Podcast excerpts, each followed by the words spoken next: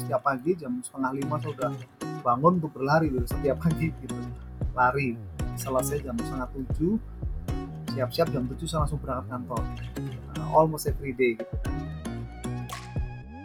Walaupun usia masih muda Will kalau tidak dilatih memang cukup payahan sih cukup payahan. Jadi itulah yang apa ya latihan tidak pernah membohongi hasilnya gitu jadi anak buah saya waktu itu di kantor banyak masih muda-muda Will tetapi hanya untuk berlari lapangan dua tiga kali sudah sangat kepayahan ada yang heart rate-nya udah sangat tinggi sekali baru berlari dua kali putaran saya pernah waktu itu ditimbang ada ada alat mengukur usia metabolisme tubuh ya gitu ya kan usia saya waktu itu usia pada 48 48 usia metabolisme saya itu masih 28 tahun Will saya kaget juga. Nggak salah itu ya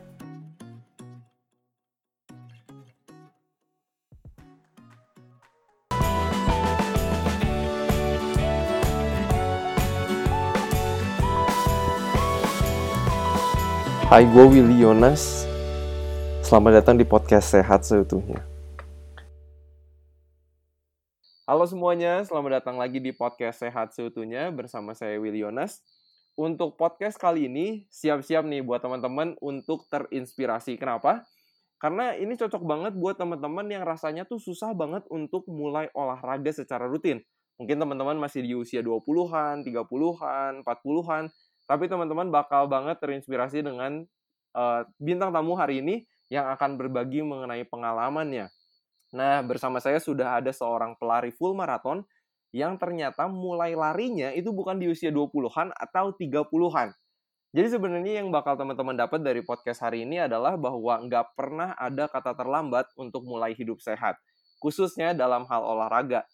Jadi kita pengen tahu nih ceritanya gimana uh, pengalamannya akhirnya menjadi pelari full maraton. Jadi tanpa menunda-nunda lagi, saya mau welcome Om Teguh Ho. Halo Om. halo Will Apa kabar nih Om? ah good Will thank you Good ya. Gimana nih hari ini udah lari Om? ah hari ini tadi uh, tidak hanya berjalan-jalan sama teman saja Will Oh hari ini lebih relax ya? relax hari ini relax karena besok kebetulan ada planning untuk lari di trail jadi hari ini relax saja Will Oke, oke. Oke nih Om, thank you banget udah bersedia diundang ke podcast Sehat Seutuhnya karena setelah kenal sama Om, kita udah hiking beberapa kali dan seneng banget gitu, terinspirasi banget mendengar eh, cerita dari Om Teguh gitu. Karena Om Teguh ini kan kayaknya nggak mulai lari itu dari usia 20 tahun, 30 tahun gitu. Dan itu kapan sih Om Om mulai lari Om? Saya sebenarnya mulai berlari itu eh, sekitar usia 45 tahun ya Will ya. Wow, 45 tahun. Baru start ya? baru start baru start. Sebelumnya ya hanya lari-lari biasa lah. Karena sebelumnya saya berenang Will saya juga berenang ala kadarnya sih sebenarnya. Hmm, oke. Tapi berarti olahraga masih masih ada lah ya sebelumnya ya. olahraga ala kadarnya asal gerak Asal gerak udah gitu di usia 45 tahun baru tuh mulai lari, baru Betul. mau kayak diseriusin kali Om ya. betul baru mulai banyak ikut kegiatan itu di usia 45 tahun lah Will Oke, menarik nih, menarik banget nih buat teman-teman. Eh, kadang justru di usia segitu tuh kadang lutut mungkin ada yang udah mulai sakit gitu kan ya Om ya. betul Tapi ini Om baru baru mau mulai gitu kan. betul betul betul Wow. Nah ini eh, mungkin tadi Om mention juga sebelumnya kalau Om suka berenang juga Iya. itu tapi di dalam kesibukan Om pas ketika Om bekerja itu sesibuk apa sih Om dan apakah sempet tuh Om untuk olahraga? Ah dulu, Will, jadi dulu tuh kan saya kerja ya di sebuah perusahaan farmasi. Jadi eh, seperti orang kerja kantoran pada umumnya, seperti orang kerja biasa. Apalagi kalau di farmasi itu kan kadang-kadang malam kita juga harus ada ketemu dengan kunjungan ke dokter, ke customer ya. Hmm. Jadi kadang-kadang waktu istirahatnya nggak terlalu banyak. Jadi saya olahraga ala kadarnya saja. Cuman kebetulan waktu itu saya tinggal di apartemen. Di apartemen itu ada kolam renang, jadi sesempatnya berenang gitu aja Will olahraganya. Hmm. Tapi berarti masih lumayan lah ya tinggal di apartemen ada kolam berenang jadi nggak harus nyetir jauh-jauh gitu Om. ya? Ah, itu ya membuat akhirnya tetap masih ada olahraga walaupun tidak rutin hanya sesekali pada saat ingin berolahraga sudah nyemplung aja ke kolam gitu. Hmm, iya iya iya iya. Om itu pengen tanya juga tuh Om, gimana sih pengalamannya, kesibukannya di bekerja uh, sebagai bagian marketing di perusahaan uh, farmasi. Kayaknya kan kayak ngejar harus nunggu dokter selesai praktek misalnya malam-malam itu sampai semalam apa sih dok kadang? Nah itu betul Will. Jadi uh, kalau orang bekerja di dunia farmasi sebagai marketing itu kan biasanya mereka pagi meeting di kantor, setelah itu mereka pergi ke rumah sakit atau ke apotek untuk melakukan uh, survei atau kontrol obat-obatannya, kemudian ketemu dengan beberapa dokter yang praktek di rumah sakit. Siang mereka hmm. istirahat, hmm malam atau sore sekitar jam 5 jam 6 mereka bekerja lagi sampai malam gitu uh. Jadi kegiatannya seperti itu. Uh, tapi saya kebetulan beruntung waktu itu karena uh, ya berkat Tuhan juga jadi saya melalui fase itu tidak terlalu lama Will karena saya hanya setahun lebih sedikit kemudian karena kebetulan dipromosikan jadi selebihnya saya mulai tetap ada ke lapangan tapi tidak seperti setiap hari lagi gitu Will tetapi masih hmm. seperti tetap ada uh, kalau malam ketemu customer ngunjungin dokter gitu hanya sudah tidak everyday lagi gitu wah berkat banget ya ya berkat lah gitu. berkat banget itu biasa kalau nunggu nunggu dokter gitu bisa sampai jam berapa tuh om kadang kayak jam 10 ah. masih gitu oh kadang ada sampai jam setengah dua jam dua bil kalau oh, ya? iya kalau ketemu dokter yang pasiennya banyak oh kita menunggu sampai lama karena ternyata kalau ketemu dokter itu kan setiap dokter punya aturannya masing-masing Will ada dokter yang mau hmm. ditemui awal-awal itu dikatakan sebagai first patient jadi kita sebagai pasien pertama kali sebelum dia mulai memeriksa dia kasih waktu tuh buat para uh, marketing farmasi itu atau hmm. ada yang kita masuk bersama pasien jadi tetapi hanya dikasih waktu mungkin nggak sampai lah, hanya less than one minute gitu hanya ngomong sebentar kemudian suruh pergi lagi. Tapi ada juga yang last patient. Kalau last patient tuh kita harus sampai pasien habis, nah kita baru bisa dikasih waktu. Nah kalau dokternya selesai praktek jam 1, jam 2 ya di situlah kita baru bisa masuk begitu. Uh, Wow, menarik menarik ini kerja di dunia marketing farmasi kayak gitu juga ya. Wow. Iya, Dan seperti itu. Itu pengen tahu nih Om, kan Om mulai lari katanya di umur 45 tuh Om.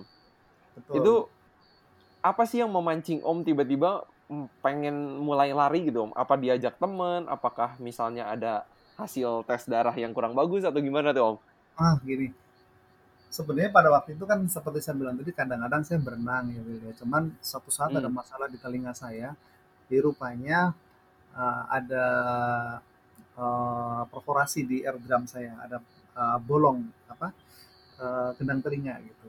Jadi itu hmm, tidak memungkinkan untuk berenang lagi uh, saya kurang tahu ya beliau oh. itu ada keluhan saya bawa ke dokter tapi setelahnya malah ada masalah seperti itu gitu. Jadi akhirnya saya tinggalkan kegiatan berenang itu dan saya mulai berlari menjadi uh, kegiatan sebagai pengganti berenang gitu. Tadinya saya hanya berlari satu kilo dua kilo begitu. Saya ingat kalau saya berlari di Istora Senayan itu hanya dua kali putaran maksimal gitu. Itu awalnya hmm. awalnya Uh, terus kemudian saya ketemu dengan seorang teman yang sudah terbiasa ikut event-event. Waktu itu event-event lari itu uh, sudah mulai ada tapi belum menjamur seperti sekarang, Bil. Kalau sekarang kan hmm, kan kita itu di tahun event, di tahun berapa tuh, Om? Itu berarti sekitar 2017-an ya, Bil ya. Sekitar 2017-an. Sorry, 2015-an ya, sekarang 2020 sekitar 2015-an. 2015-an okay. ya. Sudah ada event-event lari tapi tidak se seperti sekarang, Bil. Karena kalau sekarang Iya benar-benar. Kita ikut event lari aja daftarnya hanya dibuka waktu satu jam langsung habis kuota kan. nah, Dulu nggak kayak gitu ya? Dulu tidak seperti itu ya. Jadi kuotanya selalu banyak waktu waktu tahun-tahun itu ya belum sein seperti sekarang gitu.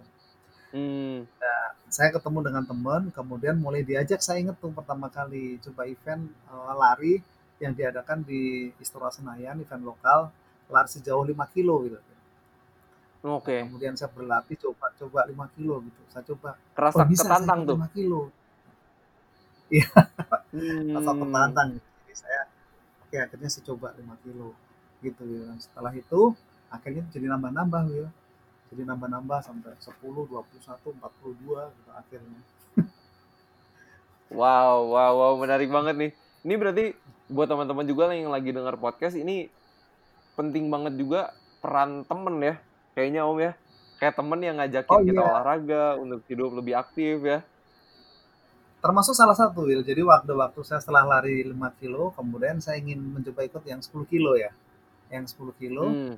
yang saya coba ikut 10 kilo itu saya lihat uh, saya mencoba event di Bromo Marathon waktu itu di Bromo 10 Marathon. kilonya di Bromo ya di Bromo Marathon dan saya juga lihat di result yang tahun sebelumnya saya lihat di situ ada Willy juga di situ kan pencapaian yang sangat bagus waktu itu Will saya berlari 10 kilo Bromo Marathon tuh hanya memerlukan waktu satu jam 14 menit.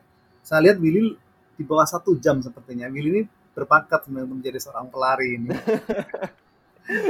Bener bener bener. Itu aku di 2014 tuh. Betul Bill saya 2015 ya. ikut promo maraton itu. Wow, wow wow. Menarik tuh.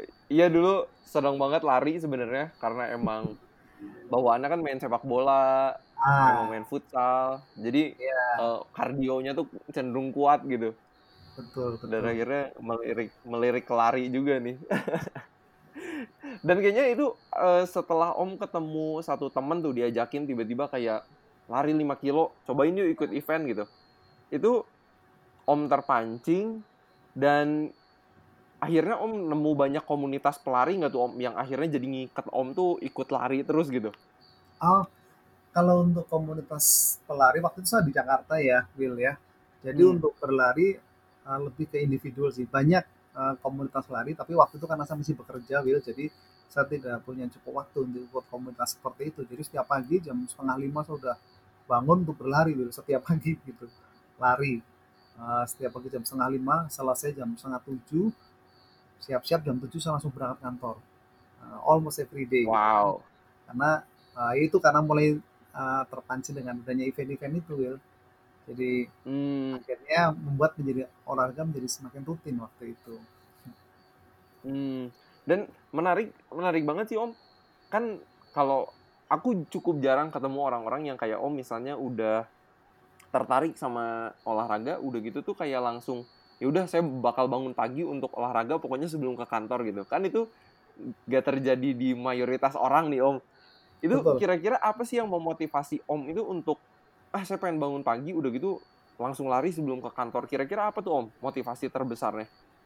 Uh, yang pertama pasti Will karena ingin sehat ya Will itu otomatis kan kan? Hmm. karena ada satu kesadaran bahwa dengan bergerak pasti akan lebih baik untuk kesehatan.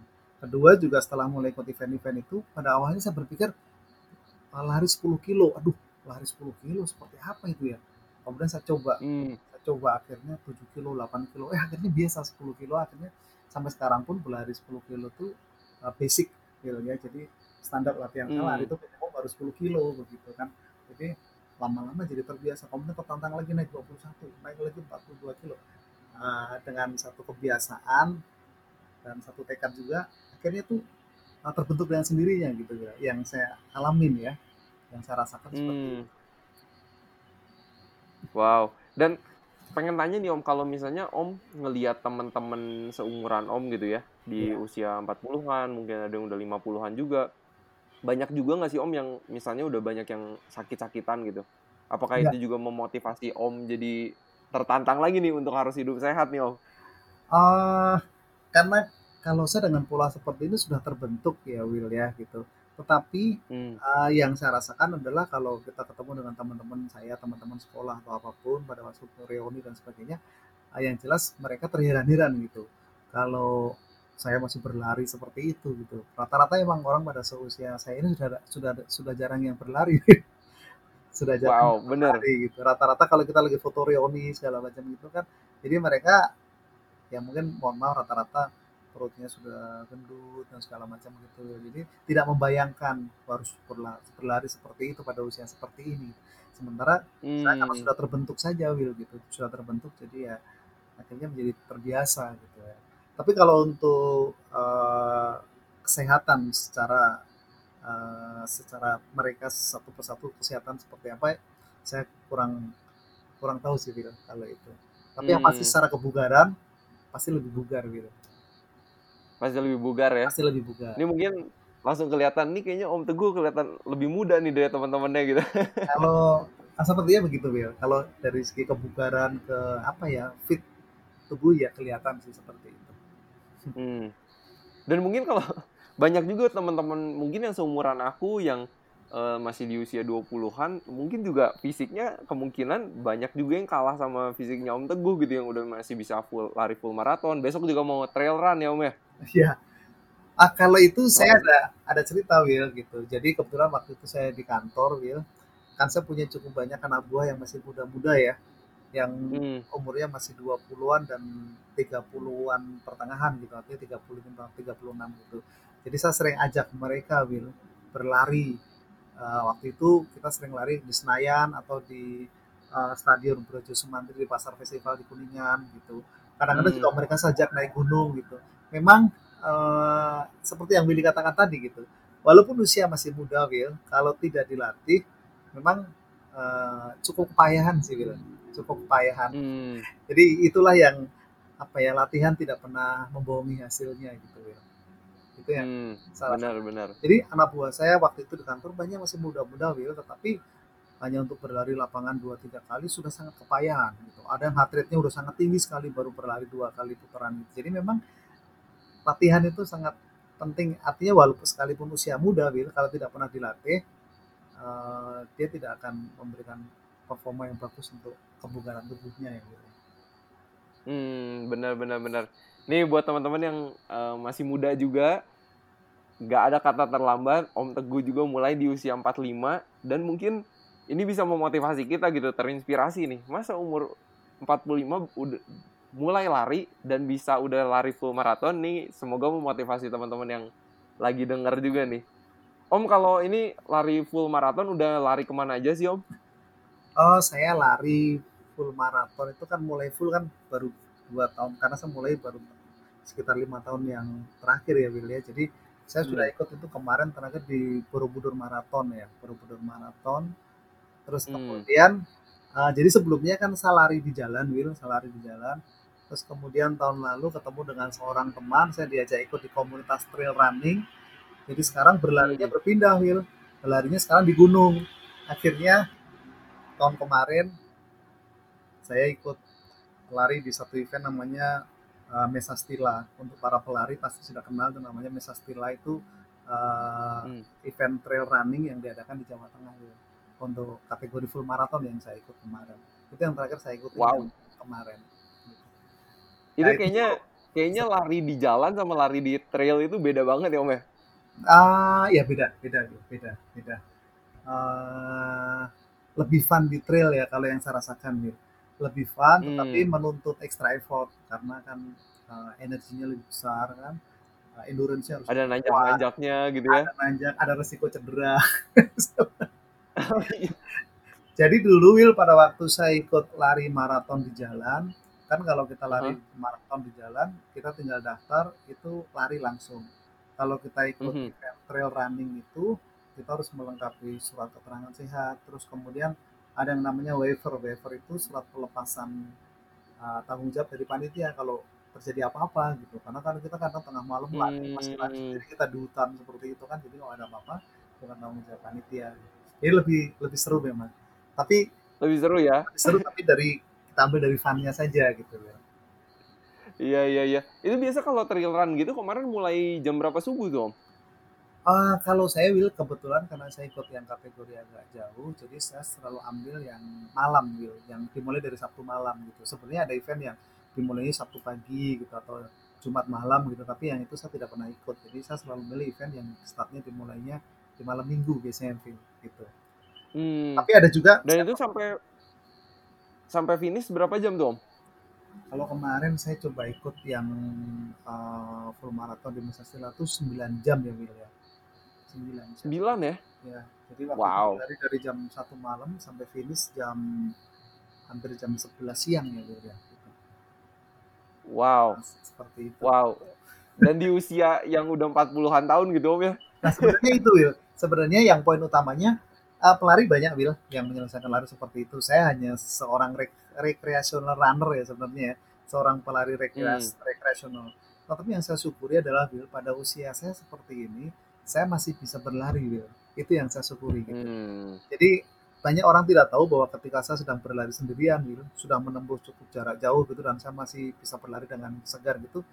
Ya saya sering sering berkata sendiri dalam kadang saya berucap sendiri gitu ya puji Tuhan saya terima kasih saya masih bisa lari sekuat ini gitu ini Hmm. ini kesaksian betul yang saya rasakan ketika saya sudah lari gitu saya bilang ya terima kasih Tuhan saya masih bisa lari jadi buat saya poinnya bukan pada uh, apa kekuatan atau kemampuan saya berlari tapi uh, at this age gitu pada usia seperti ini uh, saya Hmm. bisa berlari gitu jadi yang Billy sampaikan tadi mengenai komparasi dengan anak-anak muda gitu saya pernah waktu itu Hmm. ditimbang ada ada alat untuk mengukur usia metabolisme tubuh ya Billy ya waktu itu ya Billy ya. Uh, Oke. itu kan usia saya waktu itu saya sekitar dua tahun yang lalu ya usia pada udah 48 atau 49 itu usia metabolisme saya itu masih 28 tahun Will saya kaget juga nggak salah ini Waduh. itu apa Wow. kaget ah nggak salah ini gitu dan memang eh, ya mungkin karena karena sering olahraganya itu ya Hmm. itu kira-kira ya. Wow, wow, wow. Dan ini eh, buat teman-teman yang lagi dengar podcast, pas banget minggu lalu juga eh, saya baru rilis satu podcast judulnya itu umur biologis versus umur kronologis tuh. Jadi apakah badan kita sebenarnya lebih tua dari umur umur kita atau sebenarnya badan kita bisa lebih muda gitu. Karena kita ya hidup sehat ini dari makanan, dari olahraga. Keren banget Om. Umur 48 metabolic age-nya 28 tahun ya. Iya ya waktu yang salah di hasilnya saya kaget juga bilang aduh Terus kalau dibandingin sama temen itu ngetesnya bareng-bareng temen anak-anak muda yang lain gitu om? oh nggak nggak kebetulan nggak Will. kebetulan nggak kebetulan tidak. Kebetulan enggak ya, tapi kayaknya kalau kalau pas lagi barengan kalau dibandingin menarik tuh. Jangan-jangan ada yang umur 25 taunya umurnya eh, metaboliknya delap- 28 gitu om. tapi kalau itu nah, saya ada pesan untuk teman-teman yang masih muda Will. karena tadi saya ceritakan bahwa saya pernah mengalami sendiri karena dulu anak-anak buah di kantor saya masih berusia muda sering saya ajak pergi hiking, trekking ke gunung, ke pedalaman Baduy, kadang saya ajak lari. Hmm. Memang tidak bisa membohongi Will kalau latihan itu. Will. Jadi memang muda tidak menjamin bahwa tubuh Anda lebih eh, bugar atau lebih fit ya kalau tidak dilatih. Itu, Hmm. itu pasti itu Will. Tetapi kalau anak muda tersebut benar. berlatih secara serius Will, 3 atau 6 bulan, pasti saya akan kalah gitu. Kalau mereka udah mulai berlatih serius, nah, 3 sampai 6 bulan pasti kalah kayaknya. gitu. Tapi selama mereka tidak pernah berlatih, ya mereka dalam kondisi yang pasti secara eh, tubuh tidak akan prima gitu. ya. Benar, benar. Jadi buat teman-teman yang lagi denger, semoga setelah mendengar podcast ini langsung pasang sepatu olahraganya, sepatu larinya, langsung cobain jogging ya. Silahkan dicoba. Dan kira-kira aku pengen tanya juga sih Om, apa yang eh, akhirnya memilih Om itu untuk lari tapi misalnya nggak sepedahan? Apa sih yang unik Om kira-kira dari lari ini Om? Kalau saya, Will, kenapa saya memilih lari? Pertama, lari itu eh, lebih, kalau buat saya ya, ini mohon maaf buat yang Hmm. suka bersepeda, tapi buat saya lari itu lebih sporty ya, buat saya. Oke. Satu. Yang kedua, dia lebih praktis. Kita cukup menyediakan sepatu lari gitu. Eh, saya juga punya komunitas Hmm. sepeda, Will. Saya punya komunitas sepeda dan kadang-kadang saya bersepeda juga dengan teman gitu. Eh, Hmm. Bahkan saya juga ikut seperti ada event Tour de Prambanan 118 kilo Hmm. di Jogja. Saya juga ikut Will gitu.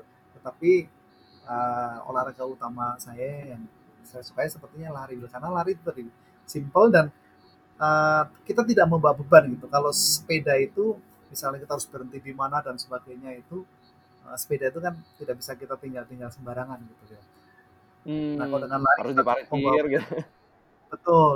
Dan dengan sepeda, uh, Willy pernah juga hiking sama saya belum lama ke Tangkuban Perahu kan sekalipun kita nyasar ke masuk semak-semak kita bisa jalan terus kan bisa selama masih ada jalan setapak Benar, itu yang yang benar, benar. menyenangkan gitu Benar sih, asik sih. Ini setelah setelah sering hiking sama Om juga saya lebih termotivasi lagi nih untuk lebih sering lari nih. Wah, kalau Willy berbakat sebenarnya berbakat saat melihat itu terakhir kita naik ke eh, bukan terakhir ya sebelumnya kita pernah sama-sama naik ke Gunung Burangrang kan ya Willy ya Burangrang ya. Burangrang Iya. saya lihat Willy dengan apa effortless lah gitu effortless lah gitu Apa? Iya, saya lihat itu kan tidak ada beban sama sekali, tidak ada artinya tidak tidak perlu effort sama sekali. Jadi secara eh, bahan baku Willy sebenarnya punya bakat. gitu. Asik nih, harus harus ikut Om trail run nih kali-kali kayaknya nih. harus banget, harus banget. Nah Om pengen nanya nih mungkin um, setelah Om lari nih Om, apa aja sih uh, health benefits yang Om rasakan? Apakah uh, jadi tidurnya lebih baik? Apakah misalnya ada turun berat badan yang kalau misalnya sebelumnya ada kelebihan dikit atau gimana tuh Om? Uh, kalau yang pasti saya rasakan, uh, Will, badan kita bugar ya. Sepanjang hari itu hmm. kita bugar, kita nggak ada misalnya ngantuk di siang atau segala macam itu nggak ada. Jadi kita on fire aja terus badan ini sepanjang hari gitu. Hmm. Itu yang saya rasakan jadi nggak ada terus kita apa ya uh, kelelahan lah siang jam 2 terus pengen tidur atau segala macam itu nggak ada. Kita badan kita kayaknya ready aja dibawa ke mana terus gitu. Itu yang saya rasakan secara hmm. kebugaran ya Will ya. Uh, yeah. Tapi kalau secara berat badan, nah itu memang saya tidak boleh berhenti berlari Will. Kalau saya berhenti berlari dua minggu saja saya tidak berlari, berat badan saya mulai naik gitu dan Kerasa langsung ya? Oh iya, kalau saya berasa, Will. Saya tidak usah berlari dua minggu saja. Badan saya, badan saya sudah mulai berasa tidak enak gitu. Dan berat badan bisa naik itu sekitar 2 kilo itu kalau saya tubuh saya sudah memberikan alert gitu. Nah itu dari hmm. itu saya rasakan itu ya pada dari si kebugaran ya, kebugaran tubuh dan hmm. kalau tidur memang kebetulan saya tidak tidak terlalu bermasalah dengan tidur jadi nggak masalah tidur, sama tidur ya tidur standar standar saja sih gitu kecuali kalau kita sedang justru kalau kita sedang berolahraga sangat keras itu tidurnya yang justru agak terganggu ya. tapi ketika kita berolahraga sangat keras ya hmm. tapi kalau benar benar, benar. uh, normal sebenarnya memang olahraga itu bagus ya. dengan aktif olahraga itu kita bisa menikmati tubuh kita itu loh ya. maksudnya kita bisa hmm. ke mana kita bisa melakukan aktivitas apa gitu tanpa benar benar itu yang utama ya, ya. di umur 40-an 50-an masih bisa aktif ke mana-mana gitu sedangkan uh, ya karena aku kerja di rumah sakit juga lagi ngejalanin program diabetes banyak juga yang udah umur 40-an tuh udah diabetes oh. udah mulai health concern yang lainnya jadi mungkin um, kalau kita memiliki kesehatan yang maksimal kan kita bisa lebih enjoy kehidupan ya om ya? Itu poinnya betul itu. Benar-benar itu poinnya. Ini kira-kira om teguh kira-kira masih punya cita-cita pengen lari ke mana dan berapa kilo om? Oh kalau saya Will sekarang itu untuk berlari uh, karena kebetulan uh, saya di trail ya Will ya. Saya sekarang berlari hmm. tidak ingin mengejar jarak lagi Will. Tapi saya ingin melihat tempat gitu ya saya ingin melihat Oke. Okay. jadi uh, nah itulah indahnya trail running itu biasanya kan uh, acara diadakan juga di tempat-tempat yang bagus ya Will ya gitu hmm. jadi ada beberapa Will sebenarnya tahun-tahun ini karena pandemi jadi semua acara kan di cancel ya Will ya.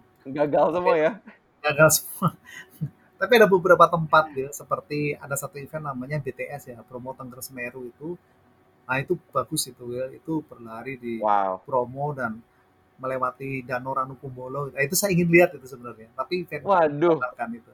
Itu berlari. Saya denger aja udah ngiler om. Itu sangat bagus itu. Hanya memang untuk yang melewati uh, spot yang bagus itu kilometernya jadi lebih jauh. Tapi worth it ya itu hmm. uh, sangat sangat apa ya sangat worth it lah gitu untuk untuk dilakukan yang kedua Rinjani. Sebenarnya dua itu jadi saya ingin berlari untuk melihat tempat gitu kalau untuk jarak hmm. dan segala macam mau berapa kilo sekian kilo sekian kilo mungkin saya sudah tidak terlalu berambisi ya William karena sudah hmm. cukup tua gitu tapi keinginan saya untuk melihat tempat-tempat yang bagus uh, dengan berlari itu nah itu masih tinggi Will itu saya ingin melihat tempat-tempat itu sambil berlari karena terakhir Will pada waktu saya berlari ikut uh, trail maraton di Mesastila itu oh. ketika menjelang ketika kita sudah mulai matahari terbit saya berada di puncak Gunung Andong namanya. Gunung Andong itu tidak terlalu tinggi di daerah Magelang sana. Tapi pemandangannya hmm. sangat-sangat bagus. Sepertinya itu pemandangan yang paling bagus yang saya pernah lihat dari atas gunung. Gunungnya tidak terlalu tinggi tapi di kiri kanan wow. itu ada gunung apa ya kalau tidak salah Merbabu atau Sindoro atau apa. Itu kita bisa lihat di internet itu gunung hmm. view gitu. Image bagus sekali nah itu yang saya rasakan. Jadi capek kita terbayar gitu Bil. iya benar benar benar. Jadi sekarang motivasinya lebih pengen lihat tempat ya Om ya? Kalau saya iya kalau saya iya. Ini asik banget sih bener aku juga uh, sama banget. Lagi cita-cita lebih pengen banyak hiking naik gunung. Nah. kayaknya apa ya menikmati alam deh kayaknya. Aduh enak banget. betul betul. Itu poin yang utama sebenarnya. Bener bener banget jangan jangan di kota terus gitu ya ngelihatnya Iya. bangunan terus gitu kan betul betul betul bener-bener dan kira-kira om ada nggak pesan-pesan terakhir dari Om Teguh untuk para pendengar podcast kalian? Apakah orang yang udah usia 40 tahun, 30, 20 tahun, atau bahkan belasan tahun? Gimana nih Om? kalau menurut saya Will uh, tetaplah bergerak ya tetaplah bergerak selama Tuhan Hmm. masih memberi kesehatan dan kemampuan untuk bergerak kita bergerak lah gitu. artinya kalau bisa berlari berlari. Kalau tidak bisa berlari jogging. Kalau tidak bisa jogging jalan kaki. Apa pun. Hmm. kita harus bergerak. Dulu sebelum saya banyak berlari Will, lutut saya justru sering merasa agak sakit. Gitu. tapi setelah saya Hmm. rutin berlari malah ternyata hilang gitu. Jadi eh, pesan saya buat siapa pun di usia berapapun ketika kita sekarang kita masih dalam kondisi untuk bisa melakukan aktivitas lakukan saja kalau bisa berlari lebih bagus Hmm. nanti akan ada saatnya kita tidak bisa melakukan aktivitas sama sekali jadi ada satu quote Ya, saya suka itu Will, bahwa apa tuh dikatakan bahwa one day I will not be able to do this, but today is not that day. Jadi satu hari Hmm. saya tidak akan bisa melakukan kegiatan ini lagi gitu. Tapi hari ini bukan hari itu, belum datang waktunya. Jadi kita harus maksimalkan gitu. Yes, benar, benar, setuju banget. Jadi ini buat tem- eh, teman-teman yang lagi dengar podcast, semoga podcast hari ini sudah menginspirasi teman-teman sekarang. Jangan ditunda-tunda olahraga. Aduh, besok lah, besok lah. Coba mulai dari hari ini. Jadi itulah podcast yang eh, kita bisa bagikan untuk kali ini dan harapan saya seperti biasa, semoga kita sehat seutuhnya.